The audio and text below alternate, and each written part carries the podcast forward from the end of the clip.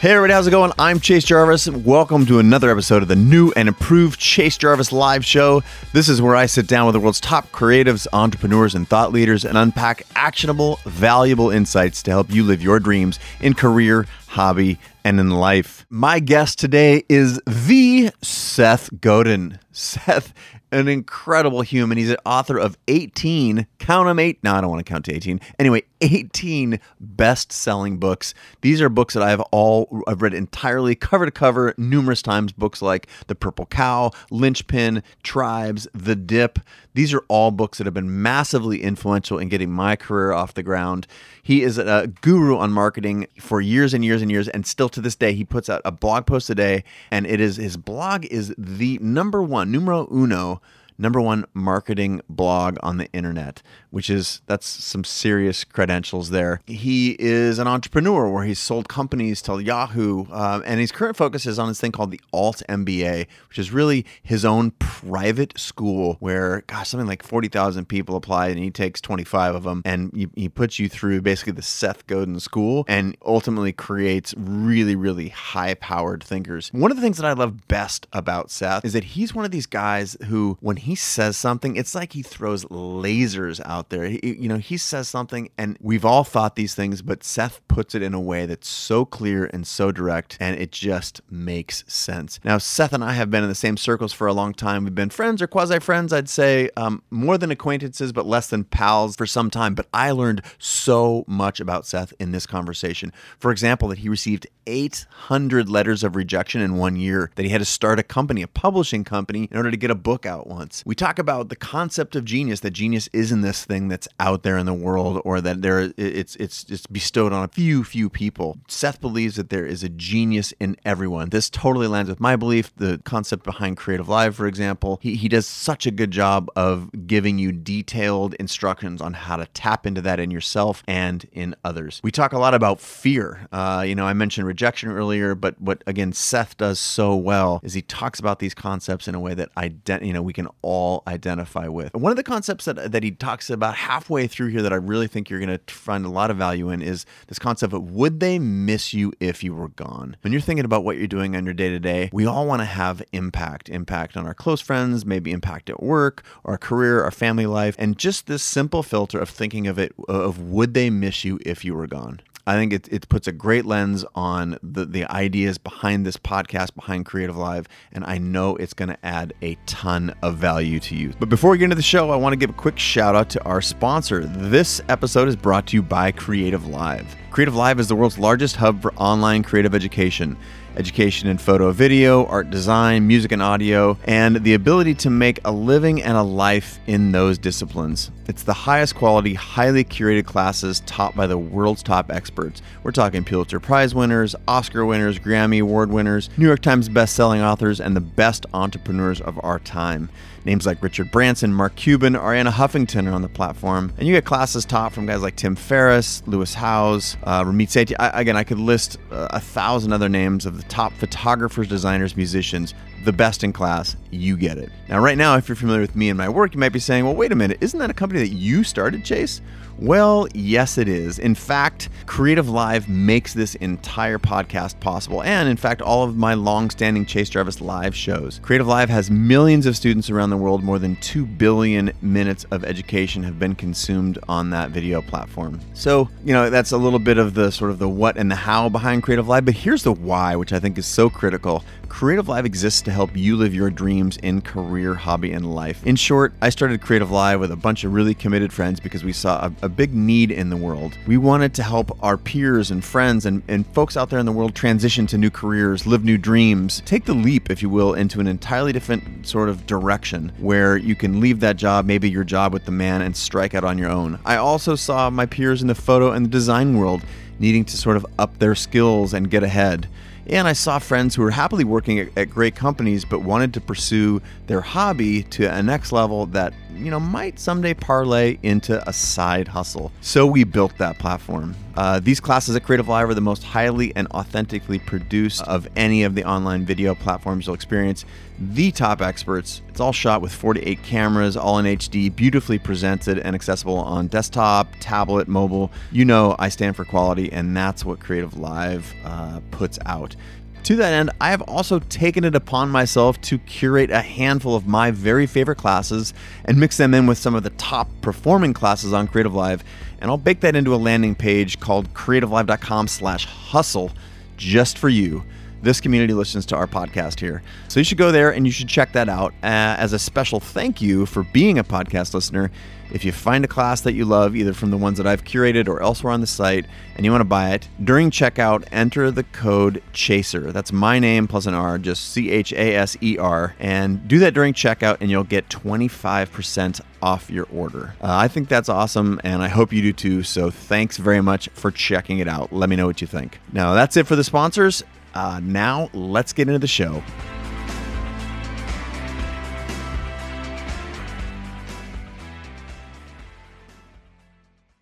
Again, thank you so much for being here, Seth. Again, welcome. Chase, it's great to see you. Came to New York to, to be with you, uh, and it was well worth the trip. We've already been visiting off camera a little bit. I'm, uh, as I said in my intro, I've been been paying attention to what you've been doing for more than a decade. You've been hugely inspirational to me and millions and bazillions of others. Um, what is your secret? That there is no secret. That's the best part. You know, the uh, when we think about things that are impossible, that's what revolutions do is they enable the impossible. They destroy things that are perfect. The record industry was perfect. The travel agency business was perfect. The stock photography industry was perfect. And then something impossible comes along. And we can look at that and say well there's no hope. Or we can say how interesting. What an opportunity to fail to explore to figure out what happens next and we can persist as we go there's no secret there's no uh, mountain that you need to climb where someone's going to whisper in your ear and tell you the right answer. The, the right truth. answer is there is no right answer. That's beautiful, and I do feel like the time. I guess is it is it every time is now, or is now actually special? You know, there's this perception thing we've got. Are you happy? Well, if somebody who grew up in Bareilly, India was in your shoes, you could bet they'd be delirious with the tools. If someone who you know, lived under the last king of France saw the resources that even the poorest among us have access to, they'd be delirious. Happiness is a point of view. Now is a point of view. You can say, I need to wait till all my ducks in a row.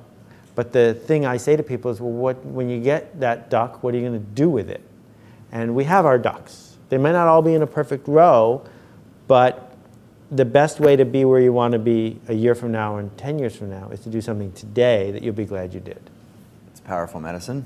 Um, so I love something that you said in a talk. Uh, I don't remember the talk, so forgive me. You'll probably know, but it's not important. The point that's important is you said the person who invented the ship also invented the shipwreck. There you go. And you know, you know our audience well, the people who are paying attention to this show, to my, me personally, to Creative Live. Um, it's people who are aspiring to be more creative and more entrepreneur in their life. Um, sometimes that's in career, sometimes it's in hobby, um, but they know they want to sort of tap into a thing that's been a little bit elusive for them, or you know, for the people who are on that path, they're trying to hone those skills. But there's a there's two schools of people: some who are just trying to start, go from zero to one, and there's a bunch of people who sure. are started, or on the path, and they want to sort of like go to the next level. So when uh, I, I, know that for me, and I've corresponded with our audience for years, and, and, and in some cases maybe as much as a decade, and there is a fear about the next step. Yeah. So, for the person who invented the ship, they also invented the shipwreck. What would you tell me? Because I'm, I'm always interested in being enlightened by you, sir. And but, but more importantly, the audience at home. Like, what's what's the advice on playing through that sort of fear on the next step? You called the series 30 Days of Genius, and at some level you're trying to flatter me, but that's not really what genius means. And Liz Gilbert has talked about this. Genius is an ancient term for the voice in our head that is capable of doing something for the first time, that's capable of being generous, that's capable of being original. And our job is to let the genius out. You aren't a genius, we are all carrying genius. So let's call it 30 Days of Genius because every single person watching this also has genius. Now, the challenge with letting the genius out is it might not work. And that expression, it might not work, is super hard to say out loud. I say it out loud all the time because the fear cannot be defeated. The fear will not go away. The fear is hardwired into us for good reason. Yeah, literally DNA, survival. Yeah. And the thing is, we're just mistaken because you had a reason to be afraid during the Spanish Inquisition, and you have a reason to be afraid of a baseball bat flying into the stands. So your amygdala is activated, your lizard brain goes into defensive mode. But if you have to give a presentation at work or speak to your kid's third grade class, you're afraid. Why? What's going to happen exactly? Nothing. So we have all this false fear. Now, you can paralyze yourself trying to make it go away. You can read everything and study everything and be sure you're right. That's exhausting. Yeah, the other thing impossible. you can do is you can dance with it. And if you dance with the fear and say, oh, it's a compass, it's giving me a hint that I'm on to something and I'm doing something that might not work. So here's where the, the magic of our age kicks in. The cost of being a photographer today compared to what it cost Ansel Adams to be a photographer. The cost of being a published writer today, cost in time and effort and risk, compared to what it took Ernest Hemingway to be a writer, there's no comparison. So what we get to do is keep playing. And if you get to keep playing, you know, imagine I grew up in Buffalo where there are bowling leagues, right? And one of the drivers of bowling is you got to pay by the game. So I only got three games. I got to be careful with my rolls. Well, what would happen if you had unlimited bowling? If you had unlimited bowling, you could practice different shots. You could practice different approaches. Don't worry about it. We're not keeping score. That's where we live now. Unlimited bowling. And so we got to decide are we just constantly trying to get it just right down the center, which is boring and isn't going to get us anywhere? Or do we have the guts to say, you know, this might not work? But I'm going to persistently and consistently and generously bring it forward. So that's like the first pillar that anyone who thinks of themselves as a creative has to acknowledge that if you're asking for a guarantee, you're in the wrong line. There, there certainly are no guarantees in creativity. Uh, it's messy. Uh, it's sometimes painful. One of the things that I felt like you just hit the head squarely on, which is that, yeah, I, I, also espouse that there's a genius in all of us. I don't know if you're familiar with the work of Michael Meade. Um, the, the idea that, that it's really about uncovering that um, place inside you or the voice. And some people call it intuition, you can call it genius. Um, what are some specific mechanisms for unlocking that? Yes, we've got unlimited bowling. Is your prescription that it's really unlimited bowling, that in order to unlock it, what you have to do is try a lot of things? Or how would you, that's me putting words in your mouth, but you, you, you tell me, like, how should we think about the actual act of tapping into that? Because that's what people want. If there's a genius in all of us, I'm like, does anyone not want their genius? No one raises their hand there. Everyone's like, I want my genius. Yeah, those people are lying. Okay. Uh, I think we can acknowledge that most people are are talented. So if you're talented and you're making banal work, why is that? It's not that you don't know how to do something that's worth noting, it's that you don't want to. Why don't you want to? Because it's afraid, because you're afraid, because it might not work, because you'll be criticized, because you'll lose followers. So if you look at how most people spend their time online, they spend their time online doing social media grooming to make sure that they're in sync, that they're safe, that they're in the center. And that when uh, we get a one star review on Amazon for something we did, we rush to read the one star review. I've never met an author who said, I read all my one star reviews and now I'm a better writer. So I stopped reading my reviews. Five, one, all of them. I stopped reading four years ago. Nothing bad has happened to me by reading zero. It doesn't make my work better for me to hear anonymous people tell me I don't know what I'm doing. But we seek it out. Yeah, we do. So, That's strange. No, I don't think most people actually want to do that kind of creative work. And I can tell based on the way they spend their time. So I refuse to give people tips and tactics because that's just one more way to hide. I'm using the same pencil as Stephen King. I, I looked at the, I have a Moleskine. I have my go bag set up just like I learned on Lifehacker, blah, blah, blah, blah, blah, blah, blah. None of those things matter. matter at all. They're just side effects of what someone who figured out how to deal with what Steve Pressfield calls the resistance, how to deal with it. And everyone's going to deal with it differently. I'm more interested in teaching you something else how to see. If you can see the world as it is and not the way you want it to be, letting your genius out becomes a thousand times easier. So for me, the expensive lesson was uh, in 92 and 93, I had something you didn't have that no one here had. I had access to the internet. There was no World Wide Web then. It was Archie and Veronica, and the pipe to my office cost $400 a month. And I was doing, you know, I was a writer. I had a freelance writer, and I wrote a book packager, and I saw this thing, and I said, I know, I'll make a book about it. Because that's what I did. That was my hammer, this was a nail. That same period of time, two guys in California, David and Jerry, saw what I saw, and they made a website called Yahoo and at its peak it was worth $80 billion. So my half would have been worth 40. I, it cost me $40 billion to be wearing the wrong glasses, right? But once you learn to see with fresh eyes and say, wait, wait, wait, wait, here's this new platform, I can overwhelm it with generosity. I'm not going to worry about the business model, I'm going to worry about touching people.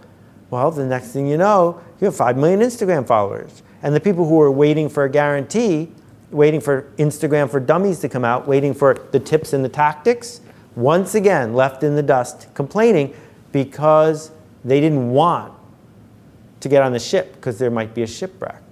So I think if you find yourself taking notes instead of being present, for example, Ooh, you're hiding. No one takes notes on a date, they're present.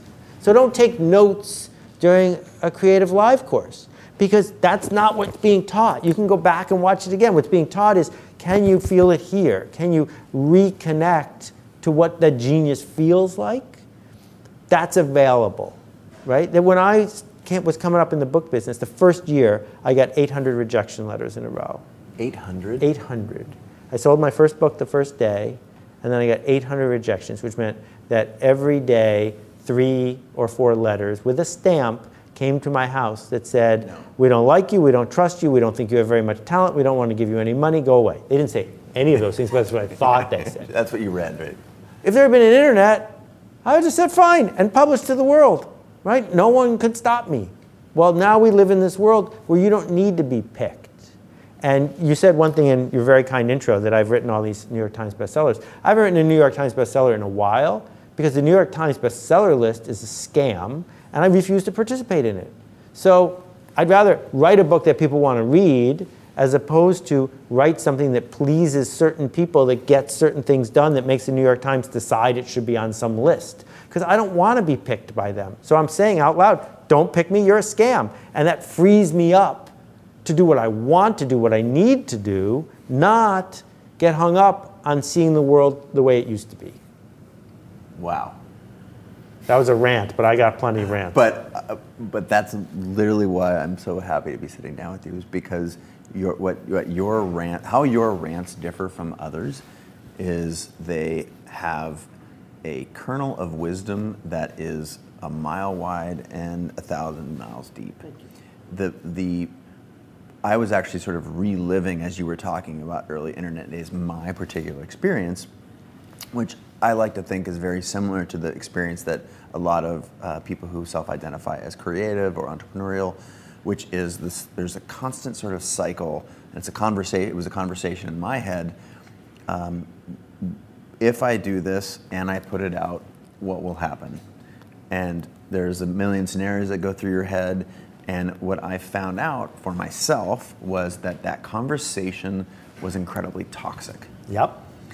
And what I'm hoping to get through with this interview and others is that what you need to do is is the, the, conversation. We have this weird part of our brain that tells us that this is a helpful conversation, that this is what thinking is. Exactly. And the reality is that it's toxic as hell, and uh, we need to sort of stay away from it. Is your answer to that narrative, that false story that we're telling ourselves, is it just making? Is it doing? Like, what, what, is, what is the answer? I mean, I'm, I'm extracting that from what you just said about get on the boat.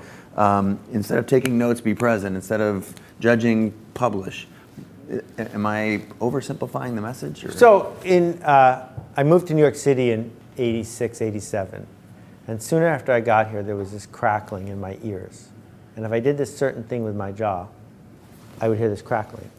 And so I went to the ear, nose, and throat specialist and I said, This is what I'm doing. He said, Take this sinus medicine. And it made me fall asleep, so I stopped taking it. And two weeks later, I went back and said, It's really bothering me. Every time I go like this, I hear this crackling. And the guy said, Don't go like that. Uh, and I can make the crackling come back now. I just did it. but so I stopped going like that, and the mm-hmm. crackling went away. The thing is, we go to that place so that we can hide. And I think there's a different question we can ask. Not what will happen. The key question is what is it for? Okay. This meeting I'm going to, what is it for? This photo I'm taking, what is it for? This thing I'm putting in the world, what is it for? And then if we can say, well, it might not work, but if it does work, will I be glad I did it?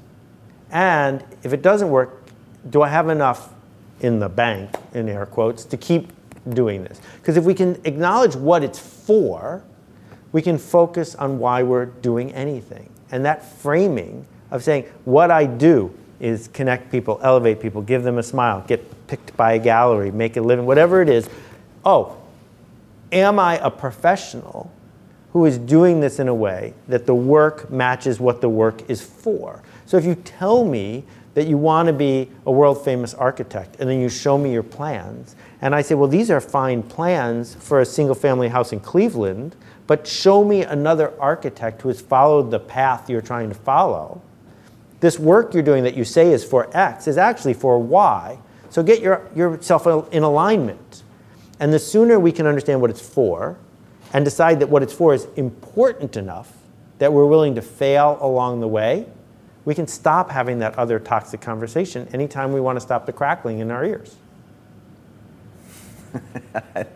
I love that your prescriptions are so simple. It's just but hard. Just, hard to do. I know. That's my point. Is is uh, for those folks that are out there, you're you're listening to a genius drop knowledge in a way that I don't want you to feel intimidated. But the reality, this is the, the thing that I've learned from reading Seth, is that there is all kinds of vitality and possibility in what you say. The the ability to stop moving your jaw like that so that you stop the crackling. I think the best word for me was alignment. Is really uh, what I learned for me. It was a choice. Right. And there's uh, a lot of narratives that I came to believe about myself and the, the art that I wanted to make versus what I was actually making, that the, the narrative was a false narrative. And as soon as I allowed myself through some painful self discovery. Like, why are you doing this? What is it that you want to do with your art? That it was almost overnight that I felt sort of set free. And the way Brene Brown, someone I adore, uh, she keeps a list. She's about, she, she goes like this. She's like, keep a list. It's about this long. I keep in my wallet. And these are the. It's the on, on this list is, is the people that I truly care what they think of me. And if you're not on this list, or you haven't been in the arena as someone who's put themselves out there over and over and over again, I don't care what you have to say. And it's really hard to live that life. So someone comes and says, I got a million Twitter followers. And my response is, but how many of them have an opinion that matters? Are you actually doing it to get famous? Why? And a lot of people you've crossed paths with, who I've crossed paths with, are on this path to just get more famous. And if you probe and say, but what is it for? Right? Is it can you eat more fancy restaurant dinners? Will it get you an even better table than you have now? What why if it, if we didn't have a number, if the number was just hidden from the universe, you couldn't make the number go up. But just because you can see the number, is this something that we need to go up? So I want to shift gears and okay. go a little bit further, which is the the truth is I love truth. That most of the people who are watching this and you and I, in many of the things that we endeavor to do, we're just not that good at it. And it's a mistake to fool yourself into thinking you're as good at songwriting as Bob Dylan, and you're as good at rapping as Macklemore, and you're as good. So I get emails all the time. Please don't send me email. I get too much email, but I get email from people who say, "I can't make a thing of this. Look at this work I do. It's awesome. Why can't? Uh, why aren't I more popular?" Well, number one, we haven't understood what it's for and why you want to be more popular. But number two, because you're not that good. And you could be good, but you haven't put in the 10,000 hours or the 1,000 hours or the blood and the sweat and the tears to actually be good at it. So if you go back to my blog posts from 10 years ago, more than half of them are way below average. It took a long time to blog like me, yes. right? But a lot of people blog six times and they say, why don't I have a million followers? And so what I'm getting at here is we are living in the most crowded creative universe in history. There aren't three TV networks, there's a billion. There aren't, you know, 10 record labels, there's a billion. So you're not entitled to any attention. You're not entitled to any leverage. But if you dig ever deeper in the stuff that truly matters, you may earn some attention. Do you decide what matters, or do you leave it up to the people at home to decide what matters for them? Oh yeah, it's, I'm not in charge of what's remarkable. I'm not in charge of what's important. I'm not in charge of what matters.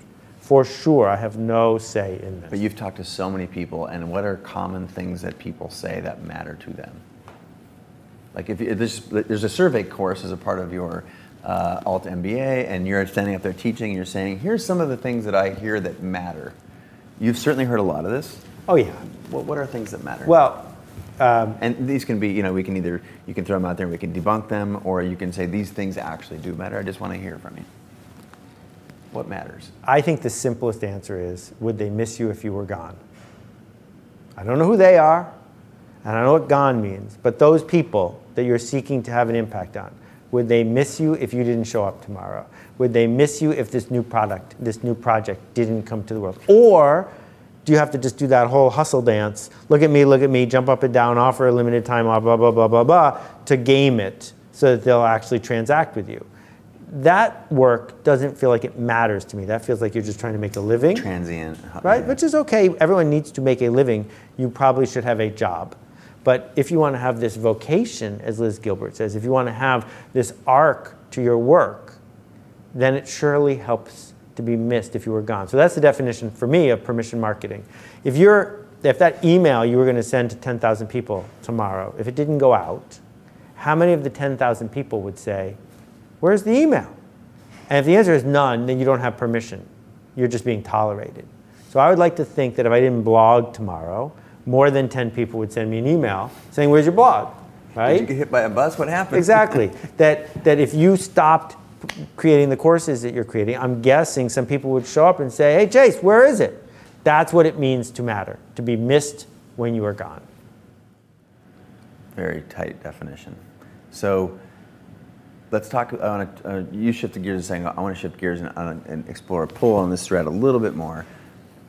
One of the ways that you would be missed when you were gone is that you stand out because there's the landscape and I see it, it feels relatively homogenous. There's a lot of beige out there. And then on the horizon, there's this purple thing. Exactly. And my eyes, or one's eyes, or the marketplace, or however you want to, again, I don't know who one is or they or marketplace, but if the marketplace looks at you and you look different than everything else, then there is some attention that's thrown on you. Is that enough? Or do you need to, like? Yeah, my take on it's a little different. Okay. Uh, my take on it. For is, those of you who don't know, I'm referencing a book of his called The Purple Cow. Correct. But, sorry, keep going. No, it's good. Um, my take on it is it's really easy to be the guy who wears a plaid suit to a funeral. It's really easy to do that thing that people notice. That's not remarkable the way I use the phrase. Remarkable means someone thinks it's worth making a remark about. And if someone remarks about the thing, the word spreads, not because you are spamming the world, but because people are talking to each other. The challenge, if we're going to be creative, is what do we want them to say? If we want them to say, what a jerk, he's wearing plaid to a funeral, go ahead, wear plaid to a funeral. But if we want them to say, you need to see this, it will transform you. If we want them to say, can you believe how generous that act was? If we want them to say, this, this is the new fresh thing, then go build that. So too often, people say, whoa, we just made this cool commercial for our ketchup. It's, a, it's for a purple cow. No, actually it's not. It's just a commercial, right? That people aren't going to talk about it because it elevates them in their standing. They're going to talk about it because it's like, you know, watching a one armed paper hanger. It's a thing, but it's not something we would miss. It's a sideshow. So the challenge that we have to make art that will last, and I use the word art very carefully here, is we have to be serious enough about the process that we're proud of what we made, and we did it in a way that the kind of person that we care about, like Brené's list, tells someone else. That's a straight uh, extrapolation of the idea virus, is it not? Another one of your 18 books. Well, so the, the so idea virus, which is free online if anyone wants to, to share it, said ideas that spread win. Now, like any disease in epidemiology that follow, they follow a vector. They don't infect everyone. No one has ever been infected by a disease across the whole planet. So you figure out which vector you want. Napster didn't really spread in nursing homes. Napster spread on college campuses for a reason. You needed high-speed internet access, and you had to be interested in new music. Plus, and you had to have a lot of friends. Or, and a lack of money, probably. right? so, none of those things were true at nursing homes, they were true in a college campus. So, we can architect what we build to build sharing into it. I like to say the following rhetorical question First person who had a fax machine, what did he do with it? Not much. Right. Can't use a fax machine like a if you can't language, share it. Totally useless. So, how can you build art that doesn't work unless you share it? So, the, the most recent book I did, I published myself. Why? Because. titled? What to Do When It's Your Turn. Thank you. And the idea of your turn is I will refuse to sell you one copy. If you buy one, I send you two. If you buy three, I send you five. If you buy 96, I send you 120. Why? Because I wrote it so you would share it, so that the people around you would be on the same page as you. It turns out if you give someone a book, it feels totally different than if they go to a bookstore and choose to buy a book. The gift of a book is a magical thing that changes the conversation. So that's part of the remarkability I'm trying to build into my work is it works better if your colleagues know the phrase purple cow. It works better if they can hold you accountable because you've all understood the same concepts. So let's talk about architecture for a second because you referenced it architecting arcs, architecting yeah. the sharing part of it for the folks at home who are thinking about their next project or is is it wrong to architect something that doesn't involve sharing? Because is that how is that the best way to sort of make it, or is there are, are there two different sides to the same coin? Which is there a side where you're private and you're polishing and you're honing, and, mm-hmm. and is there another side where you're publishing and sharing and architecting and deciding what you want it to be like to, to encounter you or your brand or your work? It's a great question. So my thesis, stolen from Michael Schrage, is that anything worth doing is worth doing because you changed someone else. That if we don't make a change happen, what did we do? Right? So that change could be lots of things. If we're going to talk about brands, Harley Davidson is a multi billion dollar brand. Why? Because they changed disrespected outsiders into revered insiders. And for the people who have had that transformation happen to them, Harley Davidson is priceless. That's the change. Will, yes, they will do anything for that. Right? Yeah. Apple Computer, we could replace everything Apple makes with something else, except that Apple changes people into people who have good taste about digital goods. That's their arc. That's the change they make. They keep trying to escalate what it means to have good taste. So this change is sometimes amplified if your idea spreads. It's sometimes amplified if you create the dynamic of the fax machine, the purple cow. But you don't have to do it that way. Let's say you're a playwright and your goal is to change the people who come to your play into people who are able to think more deeply, say, about gay rights. So the Laramie Project succeeded because if you went to that play, you were transformed, changed by words and someone reading them. That was all it was, but it worked. It made a change happen. Now, the byproduct is you and I have heard of the play the word spread. But the word spread isn't the point. That's just a tactic that amplifies the point. The point is can you make a change happen?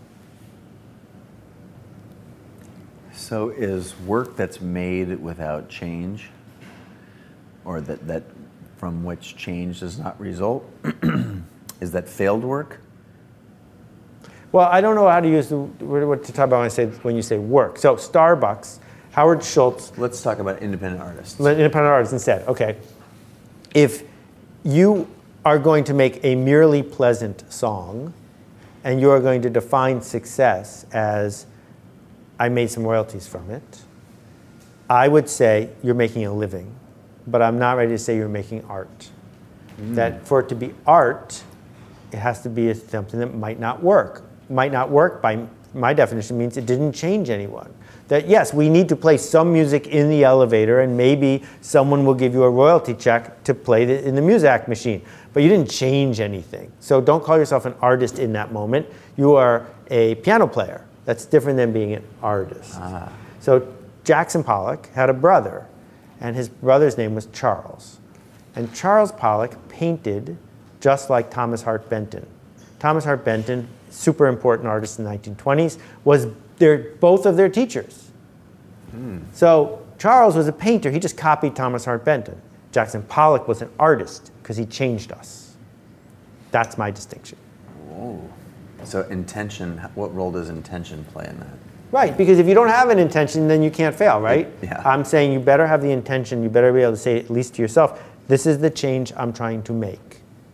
And if it happens, then you can declare victory. And if it doesn't happen, you can declare non victory, but either way, you can go make the next thing. Go back to work. Uh, okay, let's take it out of the very theoretical and talk about something very tactical or tangible, rather, and that's you. So I think the folks out there are very familiar with your work. There's always a curiosity about the man or woman behind the work. Um, and tell us a little bit about what you're reading right now, what's inspiring you, um, realizing that we're all different and inspiration can come from a lot of places.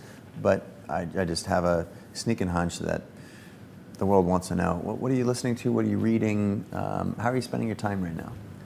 Um, you know, I've had 15 crises over the last 20 years where I get stuck and think, I can't do another one of those. I need to go this way or this way. And over time, partly through meditation, just partly through getting older, I'm willing to sit with it way longer than I used to be able to. It used to be if it was more than six hours, I was, six hours was my max.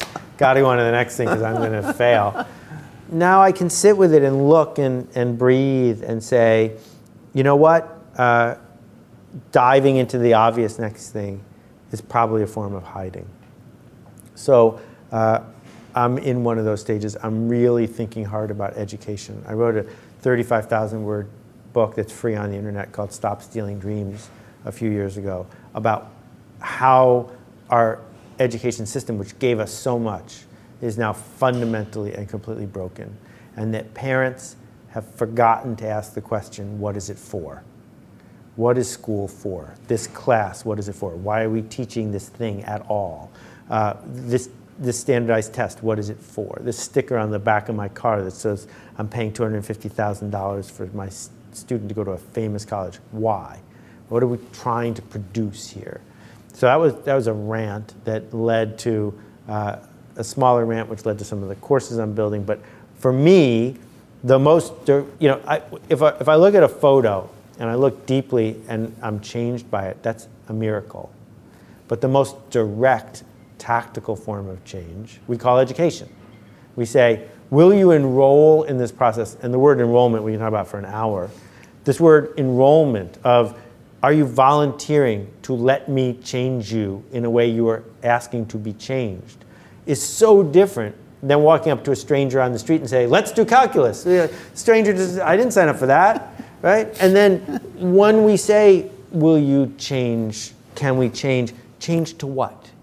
Change in which direction? And for me, I think the highest leverage thing is to change people into people who believe they have a genius, into people who believe that they're able to change other people, into people who can see the world as it is, and who want to and know how to cause these changes to happen, to influence others to make the change happen going forward. That's heavy in the, in the, in the right way. education is something obviously deeply passionate to me. That's the basis, the foundation of Creative Live. I've said on hundreds of stages, if not more, that if our parents had one job, we will have five, and the next generation will have five at the same time. And so we're living in an era where the existing infrastructure on education, specifically higher education, I'm really not all that focused on K through 12. Um, I think we can talk about the foundations of schooling. We'll talk about that in a second. But I look around and I see people fundamentally unprepared for the world that we live in and scrambling to sort of find not just meaning, but the ability to, um, to plug into the world. Mm-hmm. And it, would be like the equivalent would be hiring uh, uh, someone to come work at your business and not giving them any training and just like throwing them out into the world, which is largely what we're asking the world to do when we don't provide an educational infrastructure. So create, I looked at Creative Live and said, well, what are the good things about education? And I said, well, you got people who know what they're talking about, you got people who want to learn. There's a communication between those two entities, and there's this also this other one, which is uh, the, the students can communicate with other students. Yep. That was what's working. I think learning isn't broken, education is broken. So, what about learning can we lift and drop into a scalable model? And how can we take the people that are at one end of that pipe and, and provide massive access, transparency, access, and how can you pick at the other end of that pipe? Not just someone who knows something about that, but the best people in the world. So that's the foundation of Creative Live. Right. What about the educational system pisses you off? And what is what, what are we at Creative Live and what are you at Alt MBA doing well? Okay, so uh, my two sons went through public school, so I saw it firsthand. I'm a public school kid too. I love public school. Uh, public school is a key part of our culture. Uh, but what's broken about it is it was invented by industrialists for industrialists. You can read the history, it's fascinating. I won't go into too much detail. But basically, if you want compliant factory workers, it helps if you start with a six year old and teach them to sit in a dark room, s- sitting still, taking notes for eight hours. Do that for 12 years, and by the time you get your hands on them, they will follow instructions. But we don't need that anymore. We need the opposite. The, the standardized test was invented because there was an emergency in the 1920s, and the guy who invented it disowned it. And there was such a backlash on them losing the tool that they, he lost his job as president of the university for daring to say that standardized tests were stupid, the thing he invented.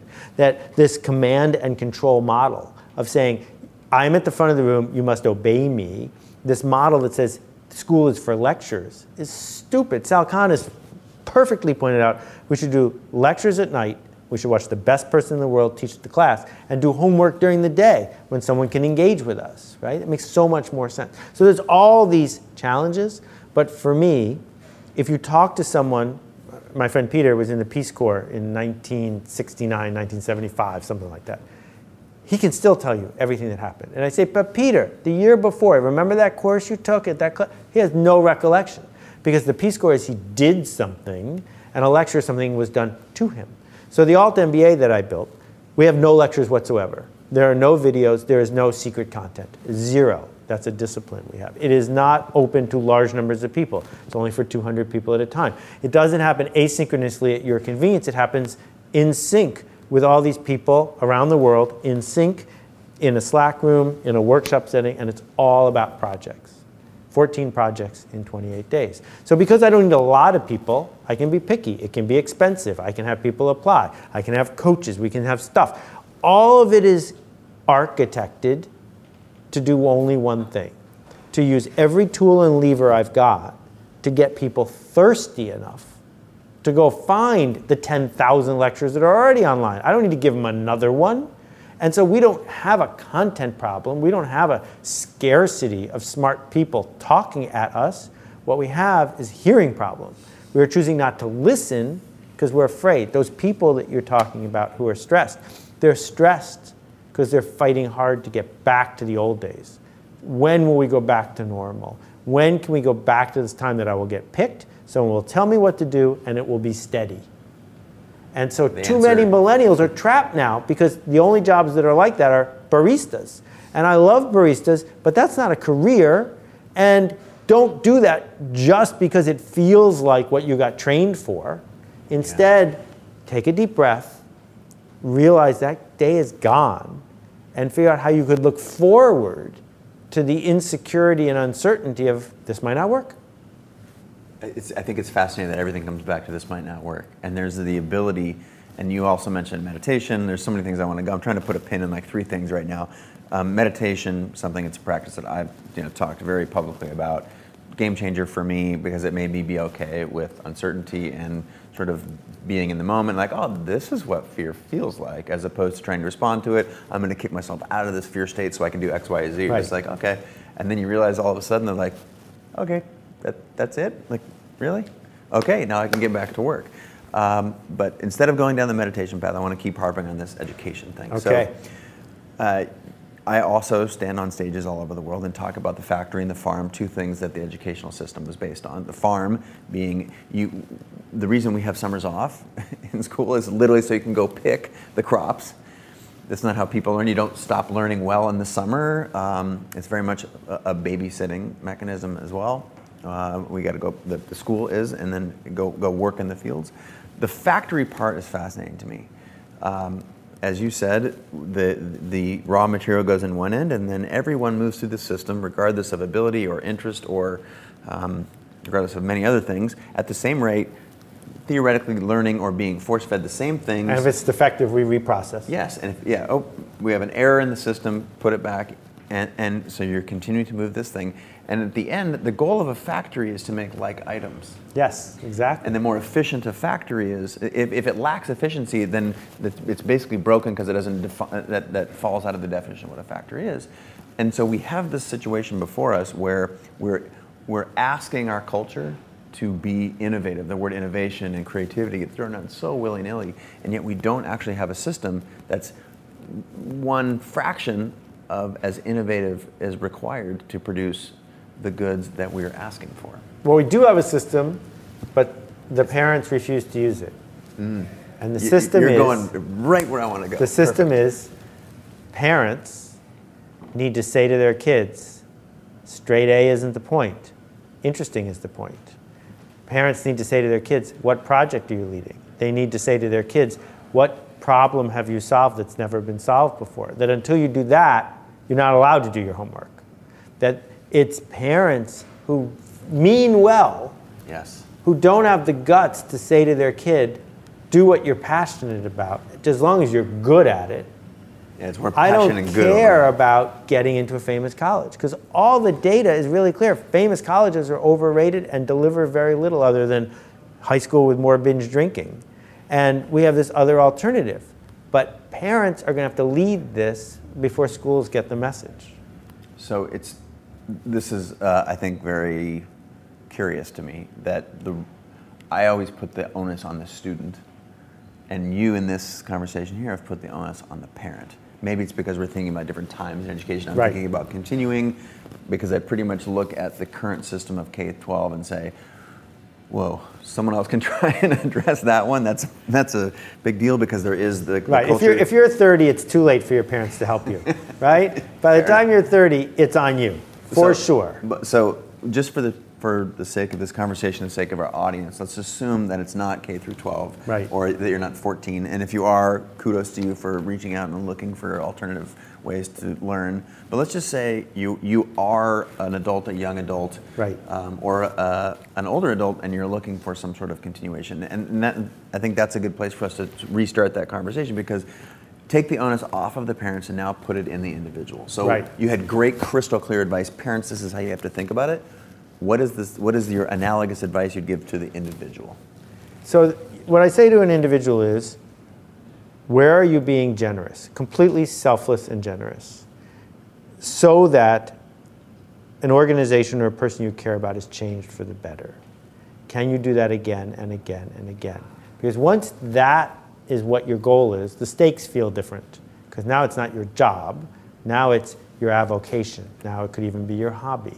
That if you can model that behavior without second guessing yourself, you can go somewhere. So I strongly urge people to have a blog, a daily blog. You don't even have to put your name on it. If every single day you blog a point of view, something you see, an assertion, your brain will act differently within two weeks because you're going to be thinking about what you want to say tomorrow. And after you've done it for six weeks, you can look at what you said six weeks ago. This act of public journaling is risk free. All the rational parts of your brain understand nothing bad can happen to you from doing it. But you'll still find yourself in a rut because you realize if you do the safe thing, if you do the listicle, if you do, you might get some traffic, it might get picked up. That feels like a win. It's not a win because you haven't changed anyone. You haven't moved the ball forward. So I can't tell you precisely what narrative will help you undo in a bootstrapping way your own narrative, but we know it's possible. I, my, the sport of choice for me is skate skiing. I love skate skiing. You may have seen it in the Olympics. Oh, I'm very familiar with it. so, so I took I took one lesson that totally changed it for me from a guy who uh, was an Olympic uh, ski jumper. Ski jumper, and Matt said, "Listen, Seth, the entire sport, the whole thing, is that the person who leans forward the most wins." And I said, "But Matt, what if you lean forward too much?" And he heels said, aren't connected to those. He skis. said, "You fall on your face." That's it. That's the entire sport. Person who leans forward the most wins, but the person who leans forward too much falls on their face. So if you want to be good at skate skiing, you have to be prepared to fall on your face. It's the only way to be good at skate skiing is to be prepared to do that. So when we think about you've by showing up here today, you've decided you, you want to be seen as a quote creative, that you want to have this practice. Well, it comes with lots of fun treats and toys and happiness, but there's a cost, and the cost is it might not work. And if you can't buy into that, you need to find a way to trick yourself to buy into that because I can't solve your problem by saying, here's a way to do it that will work. I have no idea how to do it and have it work. You wake up every morning. Most days.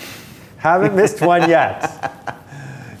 We're excited that you uh, woke up this morning. How do you face the day? What do you do? Well, 1977, 17 years old, I decided facing the day didn't feel right. So instead, I view it as an opportunity. I have not hit the snooze button once since 1977. The snooze button is an anathema to me. That part of what I have tried to do with my work is create a life where I bound out of bed, eager, because I get another chance for unlimited bowling. That is beautifully put. You've bound out of bed now. Do you go to create? Do you go straight? Is there some sort of is unlimited? Does unlimited bowling look to you like producing work, or well, are, there other? Do I have a practice? Yes. I'm not going to tell you what it is because it doesn't matter. Fair enough. I mean, people love to talk about their practice and stuff. I'm not superstitious about it. I just think it's a great way to hide to use my practice because it's my practice. Would you encourage others to have their own practice? Is it required? How can you not have a practice? Right? That's, that's that, that when, if you go in for surgery, you would like the surgeon, you'd like her to do things exactly the same way every time. Wouldn't you? Yeah, because right? it means she's practiced. Exactly. That there's this method that's like, oh wait, I forgot to wash my hands. No, you Where's want that there, scalpel again? You oh, want there to inside. be a method. And it turns out, plenty of data, there isn't a method that's demonstrably better than another method. I mean, there is in the surgical theater, but in general, if you're, you know, Bob Dylan does things completely differently from Taylor Swift. Completely. There's nothing in common other than they produce an artifact that means something to people. And they think of it as a practice because exactly. it's, yeah, it's theirs. The, the, I think the desire to receive prescriptive information is is uh, maybe never been higher right. it is right now because we have access to And it hurts my ability to reach a larger audience. That if I wrote the stuff that there's a big demand sure, for, I would reach more I would reach way more people. It's not on my list of things to do. But having a methodology or having a system is well, it's something I need to do to do my work. That's part. But I don't think the details of it.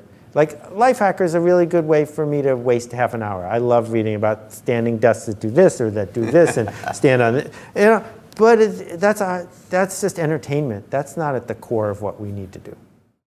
All right, let's go back to the alt MBA because I think it's a remarkable concept. Having you know, been a part of, with you know, 120 other talented people built Creative Live, um, I know how hard it is to build education, and that what's existing out there in the, the existing paradigms largely don't work. What was the basis for you wanting to do that? Well, so I'm on the record with this rant about education. So I went uh, and did a couple courses with Skillshare. They worked really well, among the most popular they've ever had. Skillshare changed their business model. I switched to Udemy. Those were a, a huge hit, and I felt good about what I made.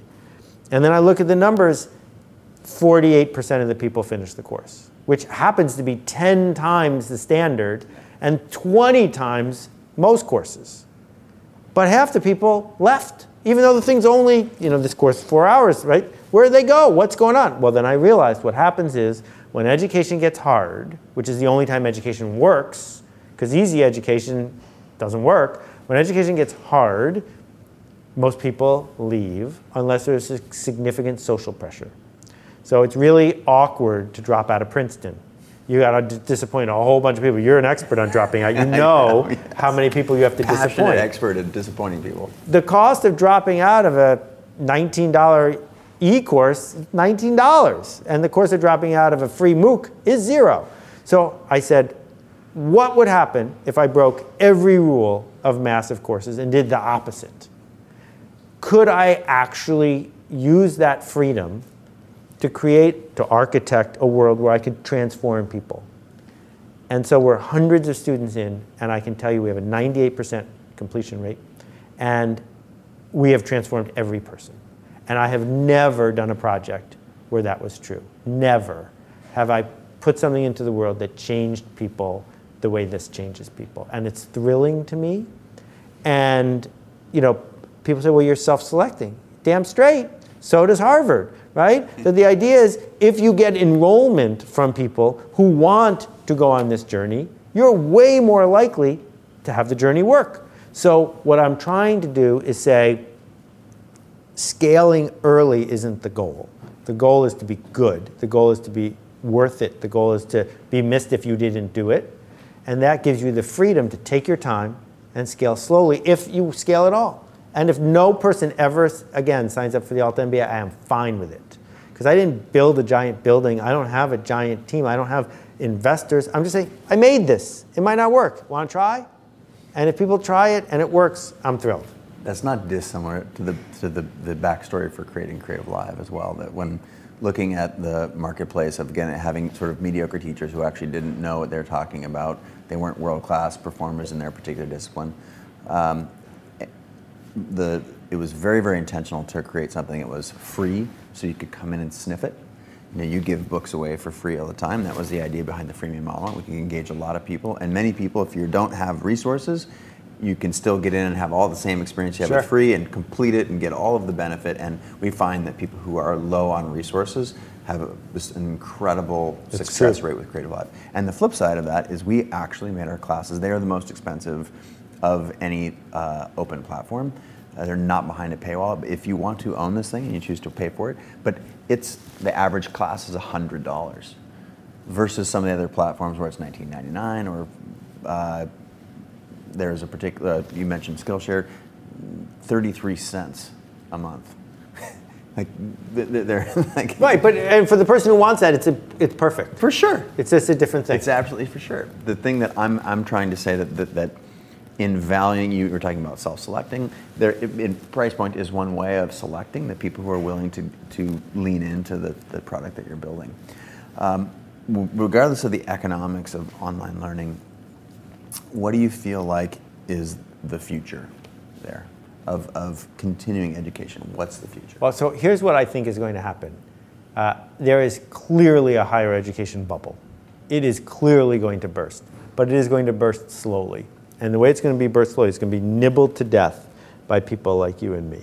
That around the edges, if we can just train people to become curious and thirsty, the number of other things they can learn is so big, they don't have to pay a quarter of a million dollars for certification because the like every course that MIT teaches is free or about to be free. So what's the quarter million dollars for? It's for the piece of paper, the proof. So what's going to happen bit by bit, the way the internet usually does things, is you're going to be able to create a body of work that lets the employer know you're worth hiring.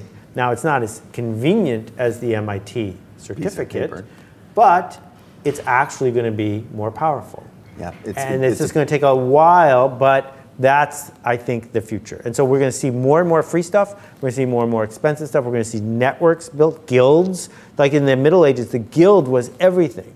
So if I had more energy, I'd build a guild and say, here are 5,000 people. We spend three hours a day training. We're all networked with each other. Hire one of us, you hire all of us. And we put our reputation on each one of these 5,000 people. What would that be worth?